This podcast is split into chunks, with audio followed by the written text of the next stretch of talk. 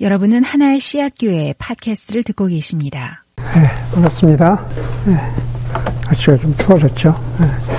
그, 오늘 그 하나님 나라 그 다섯 번째 네, 시간입니다. 하나님 나라에 대해서 함께 말씀을 배우는 다섯 번째 시간인데, 어, 2주 전에 제가 그 거듭남과 하나님 나라에 대해서 설교를 했습니다. 어, 다시 그 어떤 내용인지 보시려면 우리 어, 설교문이나 아이튠즈를 들으시면 되는데 거듭남과 하나님 나라를 설교한 다음에 예배 후에 어, 두 분이 저에게 와서 질문을 했습니다. 물론 그 두 분이 따로 와서 어, 질문을 했지만 질문의 내용은 같았습니다. 질문이 이런 겁니다. 목사님 설교 중에 말씀하신 풍성한 삶이란 게 도대체 뭡니까? 목사님 설교 중에 얘기한 풍성한 생명이라는 게 하나님 나라의 풍성한 생명을 어, 누리라고 하셨는데 도대체 어, 그 풍성한 생명이라는 게 뭡니까? 라는 그러한 아, 질문이었습니다. 어, 사실 어, 풍성한 생명 오늘 설교의 제목인 풍성한 생명과 하나님 나라에 대한 그 소주제는 이번 하나님 나라 시리즈에 없는 주제였습니다. 하려고 하던 설교가 아니었습니다. 근데 어 제가 그 질문을 받고 나서 곰곰이 생각을 해보니까 어쩌면 그 두 분이 질문하신 것이 어, 교우들 다른 여러분들도 많이 질문할 수 있겠다라는 어, 그러한 생각이 들어서 어, 다른 주제를 설교하려고 했던 다른 주제를 빼고 어, 그거를 였습니다. 도대체 하나님 나라에서 풍성한 아, 생명이라는 게 도대체 뭐냐? 거듭남과 하나님 나라를 설교하면서 제가 요한복음 10장 10절의 말씀을 어, 인용했습니다. 제가 가장 좋아하는 말씀이기도 한데요. 10장 10절의 말씀은 그렇습니다. 내가 온 것은 양으로 생명을 얻게 하고 풍성히 얻게 하려 합니다. 그랬습니다. 여기서 나는 목자이신 예수 그리스도를 말씀하시는 겁니다. 그리고 양은 구원받은 저희들을 말하는 것이죠. 양으로 생명을 얻게 하고 다시 말해서 우리는 목자이신 예수 그리스도의 십자가의 죽으심과 그리고 하나님의 용서하심으로 말미암아서 우리는 생명을 얻습니다. 내가 온 것은 양으로 생명을 얻게 하고 생명은 구원이죠. 그런데 거기서 끝나는 것이 아니라 양으로 생명을 얻을 뿐만 아니라 구원을, 구원을 얻을 뿐만 아니라 그 뒤에 보니까는 더 풍성히 얻게 하신다라고 그렇게 말씀하셨습니다. 그것은 먼저 얻은 구원이 양으로 생명을 얻게 하셨다. 혹은 먼저 얻은 생명이 부족하기 때문에 내가 조금 더 채워주겠다라고 하는 그러한 말씀은, 그러한 의미는 아닙니다. 가령, 어, 남편과 아내가 두 남녀가 만나서 결혼을 해서 아이를 낳았습니다. 그래서 생명을 잉태하고 생명을 낳은 것이죠. 그 생명 자체는 그 생명 자체로 충분합니다. 그러나 부모라면은 아이가 잘 자라주기를 하는 그러한 바람, 바람이 있죠. 그래서 아이를 위해서 뭔가 더 풍성히 해주려고 합니다. 뭐, 갓난아기라면 아이의 크립도 사주고, 또 유모차도 마련해주고, 좀 더 커가면은, 어, 놀이터에 데려가기도 하고, 무엇인가 아이가 더 풍성히 자라나기를 바라는 그러한 마음이 있습니다.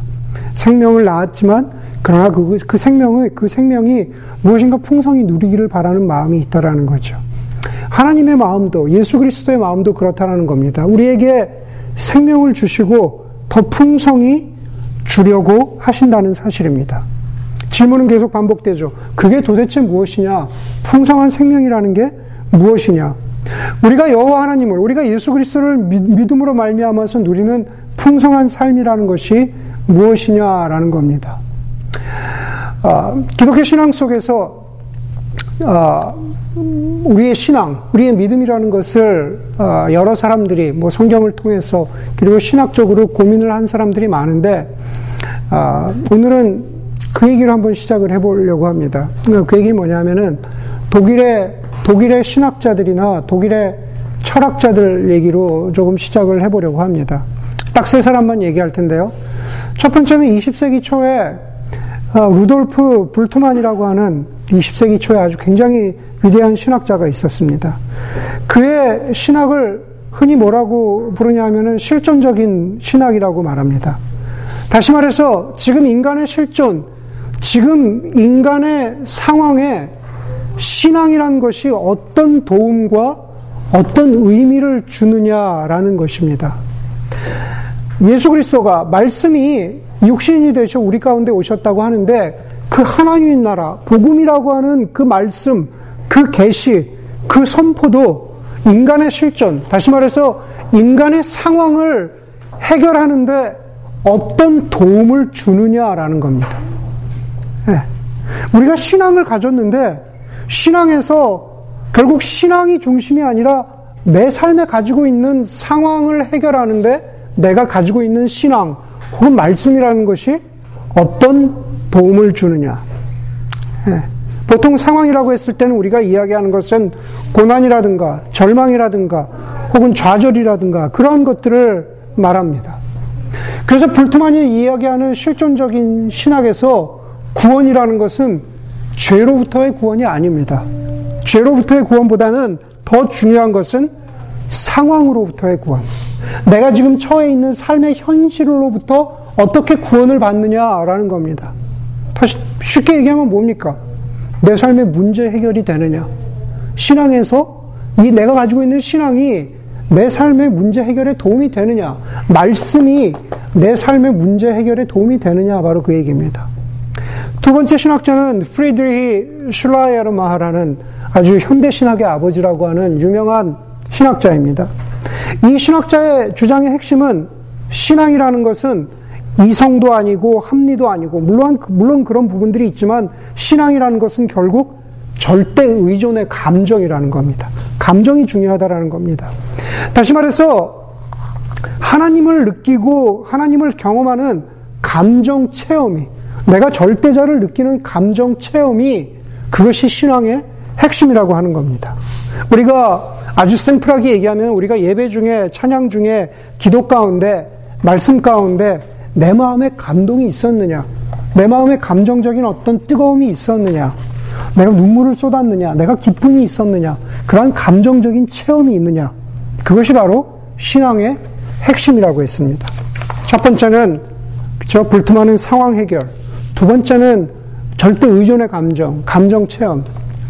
마지막은 루트비 포에르바라는 사람이 주장한 투사 이론입니다. 예, 투사 이론. 이 투사, reflection이죠. 거울 같은 그런 것을 얘기하는 거죠. 결국 이, 이 이론에서는 그 중심에 하나님이 신앙에는 신앙에는 하나님이 중심에 있는 것이 아니라 인간이 중심에 있습니다.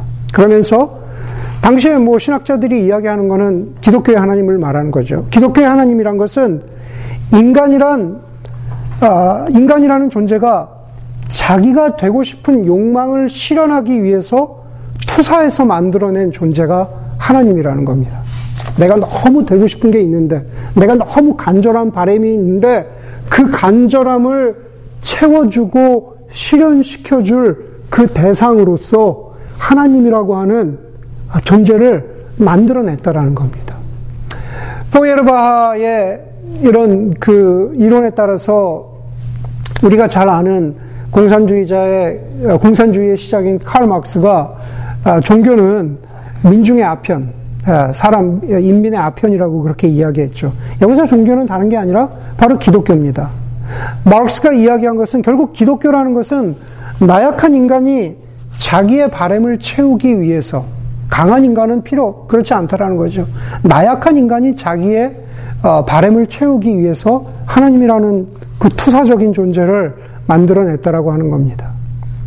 이 세 사람의 이론에 비추어 보자면은 우리가 생각하는 하나님 나라 안에서의 풍성한 삶, 풍성한 생명이라는 것은 결국 세 가지로 압축이 됩니다. 아마 많은 사람들의 신앙생활이 그렇게 정리가 될 수 있겠죠. 내가 하나님을 믿었더니 내 상황이 해결이 됐느냐? 내가 신앙을 가지고 있는데 내가 뜨거운 감정 체험이 있느냐? 내가 하나님을 믿었더니 내 바램이 이루어졌느냐? 그것을 가지고 우리는 풍성한 삶을 누리고 있다. 풍성한 생명을 누리고 있다라고 이야기하는 사람들도 있을 거라는 겁니다. 그런데 과연 그럴까? 그것은 거꾸로 뒤집어서 이야기하면 내 삶의 어떤 상황이나 해결이 하나도 나아지지 않고 어떤, 어떤 고민이나 불안함들이 하나도 해소가 되지 않았고 내 삶이 그냥 아, 어떤 뜨거움도 없이 그냥 신앙생활이라는 것이 밍숭맹숭하고 그리고 내가 열심히 기도하고 신앙생활 한다고 하는데 내가 간절히 바라고 있는 바램은 하나도 이루어지지 않는다면 결국 나는 기독교인이라고 하지만 나는 풍성한 삶, 풍성한 생명을 누리고 있지 못하는 것인가 라는 생각을 당연히 하게 어, 된다라는 겁니다. 여러분, 삼일체 하나님에 대해서 한번 이야기해 보겠습니다. 삼일체 하나님, 성부, 성자, 성령 하나님이십니다. 어, 성경에서 이야기하기를 온, 이 온 우주가 혹은 인간이 창조되기도 전에 하나님은 삼일체 하나님, 성부 하나님, 성자 하나님, 성령 하나님, 그 안에서 사랑이 충만하고 그리고 기쁨이 모자람이 없다고 성경은 그렇게 말합니다. 우리, 우리 많은 사람들이 가지고 있는, 심지어 신앙인들도 가지고 있는 질문 중에 하나. 왜 하나님이 우주와 인간을 창조하셨을까? 네, 여러분, 저나 여러분이나 많이 질문하는 겁니다. 왜 부족함이 없는 하나님이 자신의 존재 자체로 기쁨이나 생명이나 사랑이 충만하신 하나님이 왜 굳이 인간과 우주를 창조하셨어야만 어, 했을까? 하나님이 우주와 인간을 창조하신 이유는 자기 안에 기쁨이 모자라기 때문에 그것을 어떻게 인간과 우주를 통해서 채우시려고 이 인간과 우주를 창조하신 게 아닙니다. 오히려 하나님이 인간을 창조하신 이유는 자신 안에 가지고 있는 기쁨을 나누어 주시기 위해서 인간을 창조하신 겁니다. 하나님은 자신 안에 충만한 기쁨을, 생명을 나누어 주시기 위해서 그것을 받으려고 하신 게 아니라 주시기 위해서 인간을 창조하셨습니다. 그것이 그것이 기본적으로 창조의 목적입니다. 우리 인간은 우리 인간은 삶을 살아가면서 여러 곳에서 이렇게 창조주 하나님이 혹은 절대자가 준 기쁨이라는 것을 우리는 발견합니다. 가령 어, 태어난 아기를 보면서 어, 저도 우리 교우들 가운데 아이가 태어나면 간혹 신방을 가는데 가서 막 태어난 아기를 보면 와 이쁘다 그러면서 아, 야 이게 참 너무 이쁘구나 이 생명이 너무 이쁘구나 라면서 기쁨을 느낍니다. 저나 여러분들이나 누구에게 사랑과 격려의 말 한마디를 듣거나 그렇죠? 그런 카드를 받으면 아, 참 기쁩니다. 그렇죠? 기쁨이 있습니다. 책 한 줄을 아, 읽다가 시 한 구절을 읽다가 음악을 듣다가 그림을 보다가 와 우와 하는 그런 경험이 있잖아요. 그런 기쁨의 경험이 있잖아요. 네, 하나님이 우리에게 주시는 기쁨을 단편적으로 느낍니다. 우리 뭐 자연에서나 혹은 뭐 어떤 어떤 계절이 변화해가는 그러한 곳에서 지금 맑은 날씨를 보면서 혹은 별을 보면서 우와 하는 그러한 기쁨을 어, 느끼고 발견합니다. 신학에서는 그러한 것들을 가지고 일반 은총이라고 부릅니다. 꼭 기독교인이 아니어도 인간이라면 누구나 세상 여기저기 여기저기 흩어져 있는 창조주 하나님, 절대자인 신이 주신 기쁨을 우리가 느낄 때 그것은 누구에게나 주는 은혜이기 때문에 은총이기 때문에 그것을 그냥 일반 은총이라고 그렇게 부릅니다. 그러나 아마 어떤 사람은 이렇게 질문할 겁니다. 와, 그럼 하나님이 주시는 기쁨을 어디서나 발견할 수 있다면 굳이 일요일에 교회에 나올 이유가 없겠네요. 저 자신이 기쁨을 발견할 수 있는 곳이라면 그것이 도서관이 됐던 영화관이 됐던 뭐 바닷가가 되었던 미술관이 되었던 어느 곳이라도 창조주 하나님이 주시는 기쁨을 누릴 수 있다면 되는 거 아닙니까? 굳이 굳이 이 시간에 교회에 나와야 될까요? 네, 맞는 말이죠. 한편 맞는 말입니다. 그러나 성경을 통해서 그리고 우리가 살고 있는 세상이 저와 여러분들의 삶이 거듭 거듭 확인해 주는 것은 이 세상 가운데에는 기쁨보다는 슬픔이나 고통이나 좌절이나 아픔이나 싸움이 훨씬 더 많다라는 사실입니다. 예. 하나님은 말씀드린 대로 인간에게 기쁨을 적당히 주시려고 하지 않았습니다. 정말로 부족함이 없이 충만하게 주시려고 하셨습니다. 성경에서 그것을 그림 언어로 보여주는 구절이 있습니다. 바로 창세기 1장 2절입니다. 창세기 1장 2절에 보면은 하나님의 영이 물 위에 움직이고 계셨다 그럽니다. 이 세상이 창조 전에 이 세상이 혼돈과 공허와 어둠 가운데 그렇죠? 뭔가 뭔가 어, 불분명하잖아요. 어둡잖아요. 확실하지 않잖아요. 혼돈과 공허, 공허와 어둠 가운데 있던 이 세상, 이, 이 창, 창조의 그 순간에 하나님의 영이 물 위를 움직이고 계셨다. 성령 하나님이 그, 그 수면 위를 날고 계셨다. 하는 그런, 그러한 표현입니다.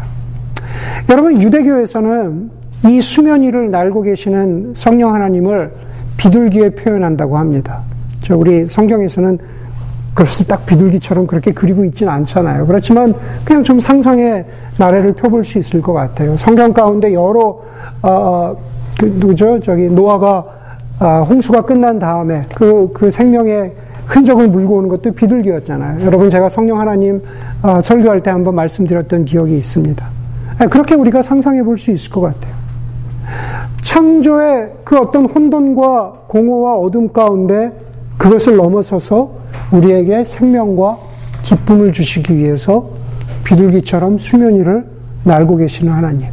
그것은 우리에게 기쁨을 주시려고 하는 하나님의 행위, 하나님의 몸짓입니다. 그래서 하나님의 충만한 그 기쁨이 그 창조를 통해서 이 세상에 시작되었습니다. 그런데 성경이 말하고 우리가 믿고 있는 것은 무엇이죠? 그것은 첫 인간이, 아담이 하나님이 주신 그 충만한 기쁨을 발로 차버린 거죠. 하나님이 주시는 기쁨 대신에 생명 대신에 인간 스스로가 자기 스스로가 기쁨과 생명을 채워보려고 했습니다. 우리가 그것을 원죄라고 부릅니다. 그러나 인간 스스로는 그 기쁨을, 그 생명을 채울 수가 없습니다. 아담과 하와가 에덴 동산에서 쫓겨난 이후로 인간의 상황 속에는, 인간의 실존 속에는 기쁨보다는 원망이라든가 슬픔, 미움, 좌절이 가득한 겁니다. 이 세상 가운데 일반 은총 가운데에서 우리가 기쁨을 발견할 수 있지만은 그것보다는 아픔과 좌절이 훨씬 더 많은 이유는 그것은 이 세상이 지금 그런 것이 아니라 우리 아담과 하와가 하나님이 주시는 기쁨을 거부한 이후부터 시작된 그런 인간의 비극입니다. 예수님이 성자 하나님이 인간으로 이 땅에 오셨습니다.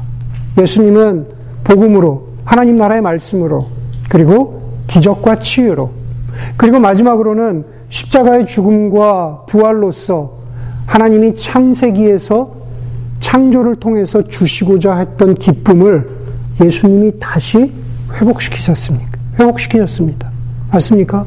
하나님이 우리에게, 예수님이 우리에게 선포하시고 보여주신 하나님 나라는 창조 때 하나님이 타락하기 전에 주셨던 기쁨과 생명으로 가득했던 하나님 나라를 다시 회복시키고자 하는 하나님의 창조의 행위가 하나님의 오심이 바로 예수 그리스도의 인간 되심입니다. 예수님이 구주와 주인으로서 이 땅 가운데에서 하나님 나라의 기쁨과 생명을 회복하시기 위해서 공생애를 public life를 시작하시는 날에 어떤 일이 있습니까? 예수님이 세례를 받으시죠. 세례를 받으시고 물속에서 올라오실 때 하늘로부터 소리가 납니다. 하나님이 이렇게 말씀하시죠. 이는 내 사랑하는 아들이다. 성부 하나님이 예수님을 향해서 이렇게 말씀하십니다. 이는 내 사랑하는 아들이다. 내가 너를 기뻐한다. 한 분이 더 계십니다. 성령 하나님입니다. 바로 예수님이 세례를 받고 물속에서 올라오시던 그 순간에 성령 하나님이 비둘기 같이 예수님 위에 임하셔서 바로 예수님이 어떠신 분이라는 것을 확인해 줍니다. 창세기 1장 2절에 물 위를, 수면 위를 비둘기 같이 나르시던 성령 하나님께서 이제 다시 여기서 예수 그리스도 위에 함께 하시면서 기쁨을 가져오는, 영원한 기쁨을 가져오는 하나님 나라의 증인이 되십니다.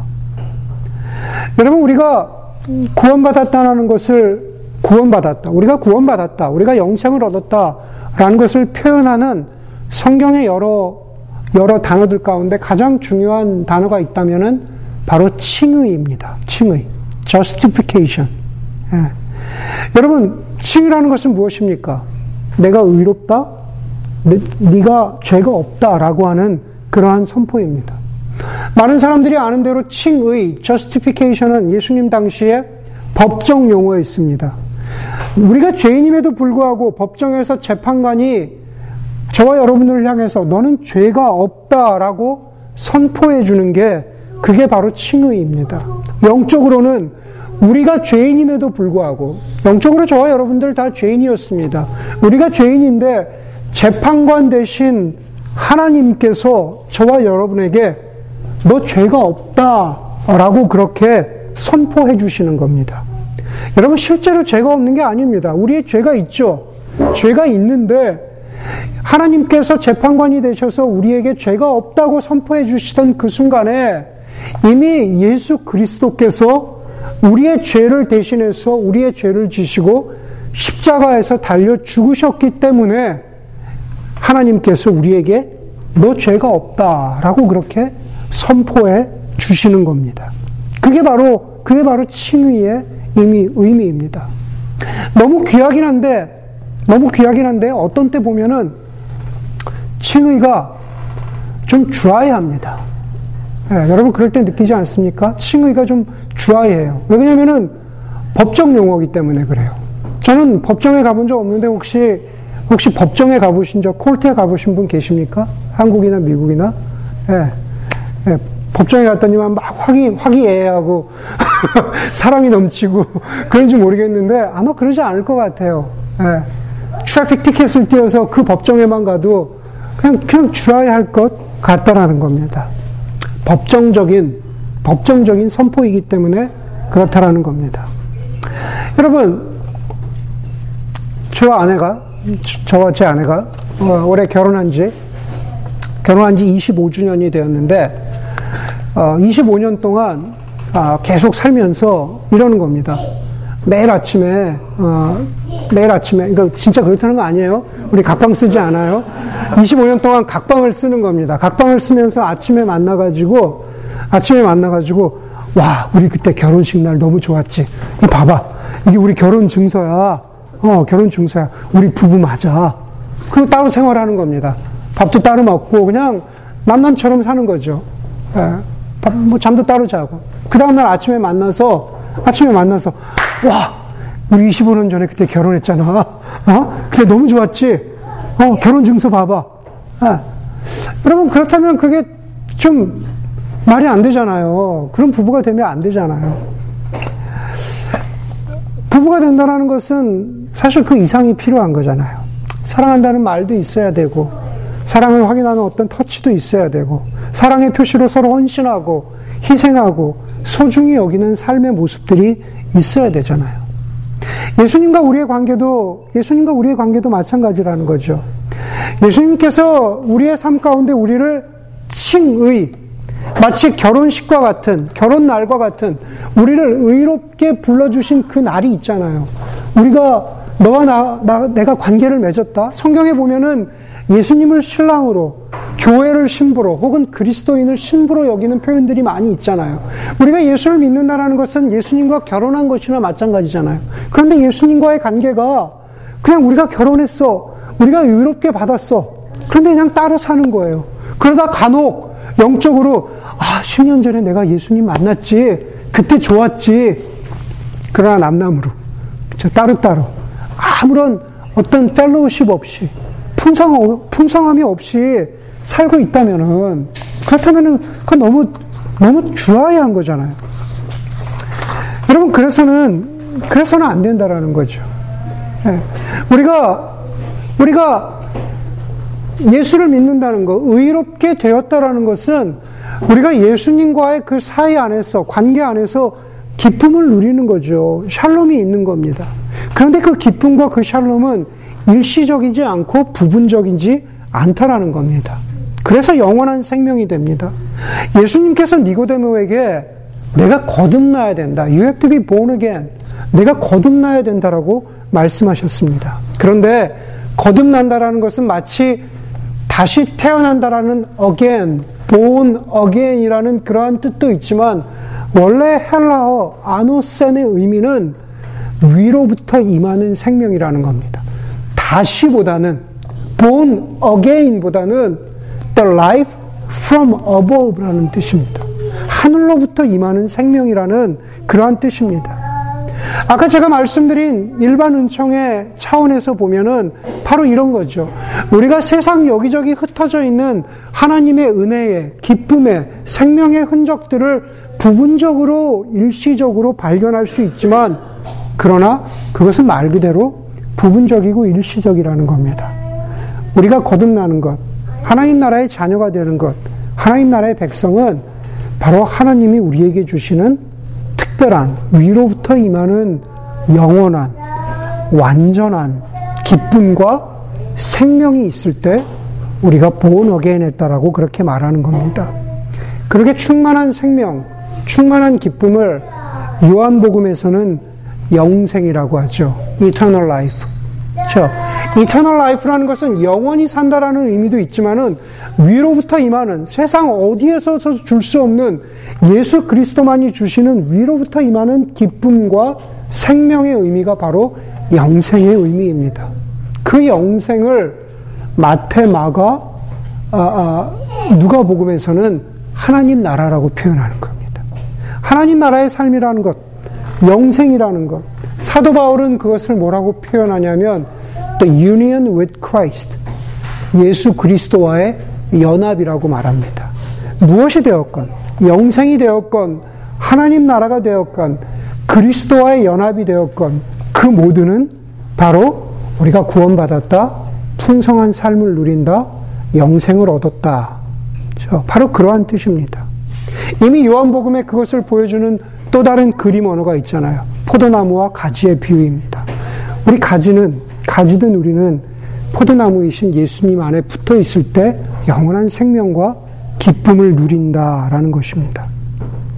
무엇이라고 표현되든 간에, 그것을 무엇이라고 하든 간에 영원한 생명, 풍성한 삶은 바로 예수 그리스도 안에 있다라는 겁니다.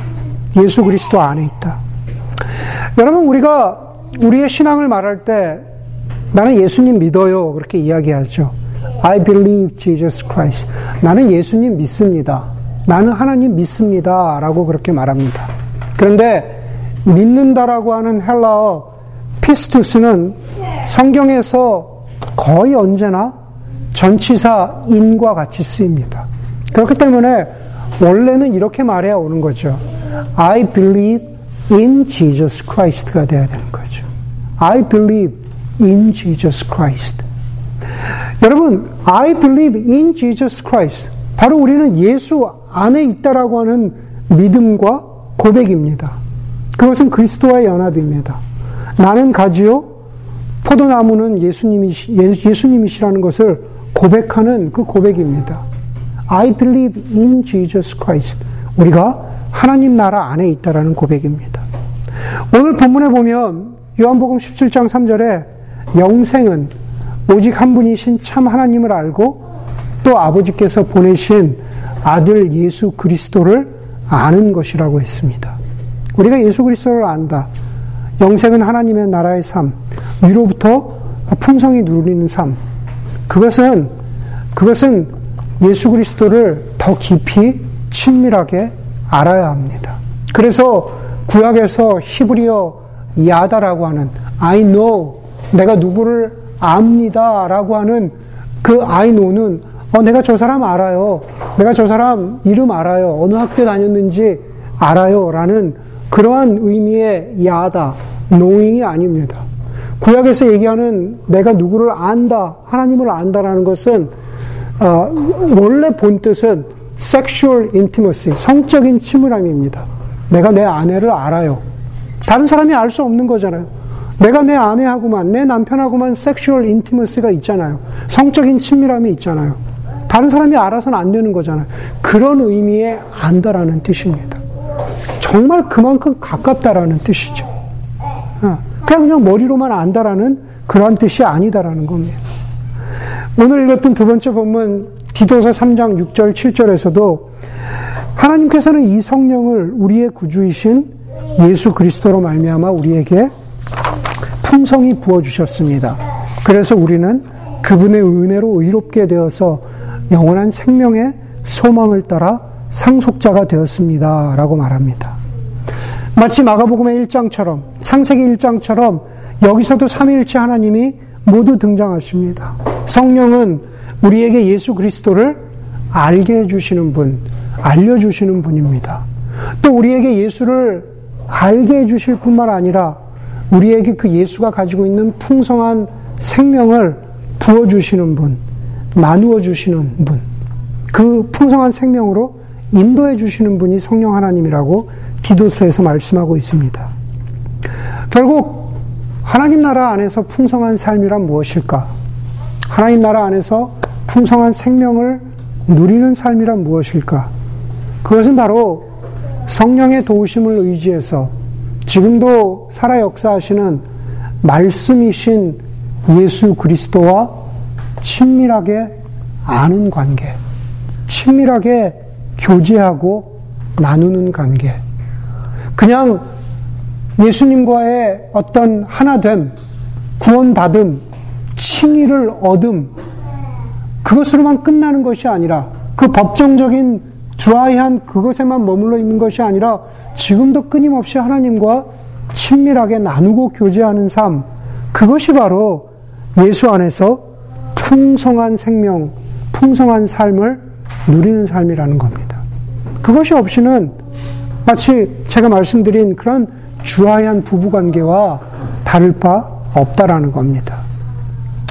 여러분, 성경 말씀 가운데에서 우리가 그러한 풍성한 삶을 누리기 위해서는 성경이 우리에게 말하는 것은 너희의 마음이 가난하냐라고 성경은 재차 우리에게 물어보십니다. 도전하십니다. 여러분 마음이 가난합니까? 여러분 마음이 가난합니까? 마음이 가난하다라는 것은 무슨 뜻일까? 말 그대로입니다. 마음이 살찌지 않은 상태가 가난한 겁니다. 마음이 살찌지 않은 상태가 가난한 겁니다. 예수님은 마태복음 13장에 보면은 마태복음 13장에 하나님 나라의 비유한 비유가 여러 가지 한 여덟 가지로 나오는데요. 13장 15절에서 이사야 말씀을 인용하시면서 이렇게 말씀합니다.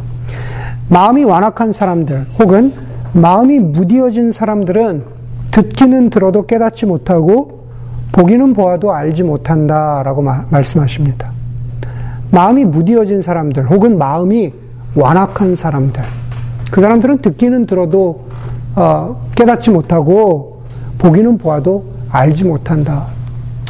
우리가 가지고 있는 느낌은 이런 겁니다. 목사님, 제가 요즘에 기도는 좀 안 하고 큐티는 좀 안 하지만 제가 그렇게 마음이 악한 사람은 아니에요.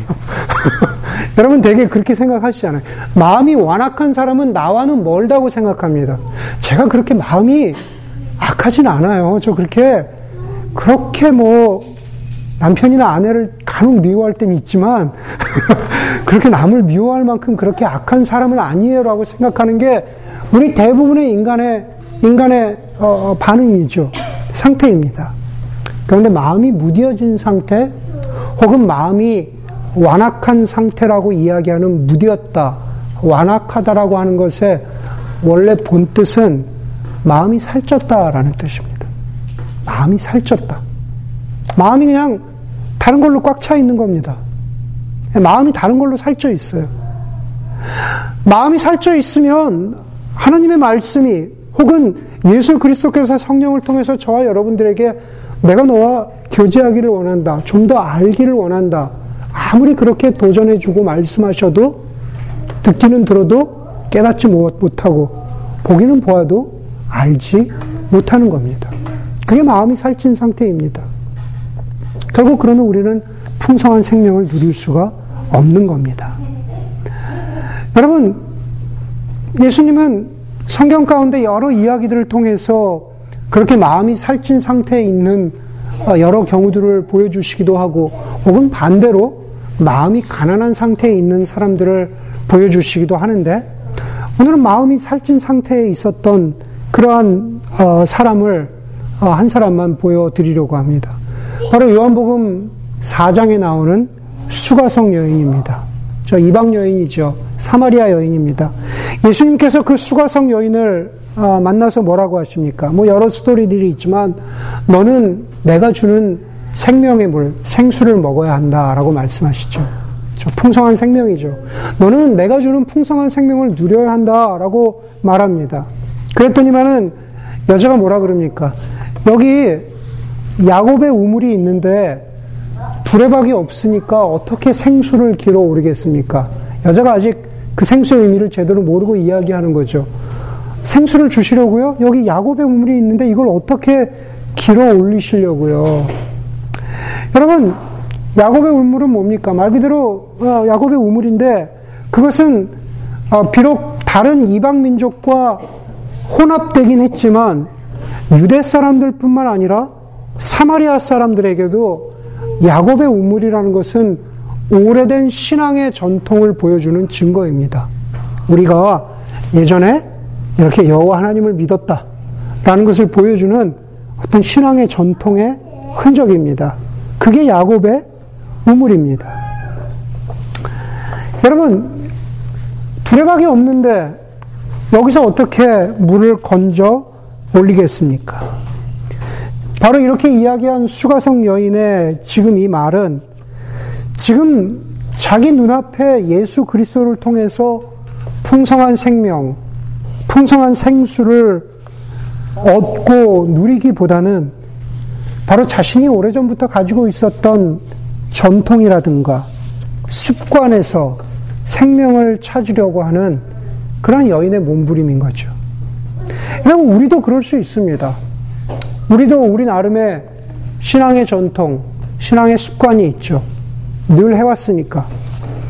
아, 늘 해오던 교회에서 매일 성경 하라는데, 기도하라는데, 예배 드리라는데, 늘 해오던 그 신앙의 전통이, 그리고 그 안에서 그것을 습관처럼 대하던 내 마음에 무뎌진 상태, 살찐 상태에서는 우리가 결코 생명을 누릴 수 없습니다. 그것은 말 그대로 그냥 죽어 있는 습관이 되는 거죠. 제가 자주 말씀드리죠. 전통이 아니라 전통주의가 됩니다. 전통주의는 살아있는 사람들의 죽은 습관입니다. 그래서는 안 된다는 거죠. 예수님은 이 수가성 여인에게 가서 내 남편을 아, 불러오라고 말씀하십니다. 그렇죠? 그런데 이 여인은 다섯 명의 남자와 살았고 지금 여섯 번째 남자와 살고 있습니다. 총 여섯 명의 남자와 살고 있는 겁니다. 여러분 남편이 무엇입니까? 혹은 아내가 무엇입니까? 아니 그 장면에서 남편이라는 존재는 무엇입니까? 결국 배우자는 지금도 그렇지만 배우자는 내가 연합되어 있는 존재잖아요. 내가 타이 되어 있는, 내가 연결되어 있는 존재가 배우자잖아요. 그렇죠? 네. 배우자는 연합의 상징입니다.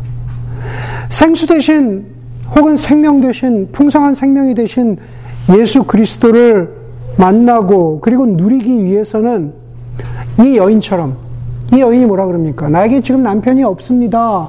라고 그렇게 말하잖아요. 여섯 명의 남자와 살았고 살고 있는데도 나에게 지금 남편이 없습니다. 라고 그렇게 고백합니다.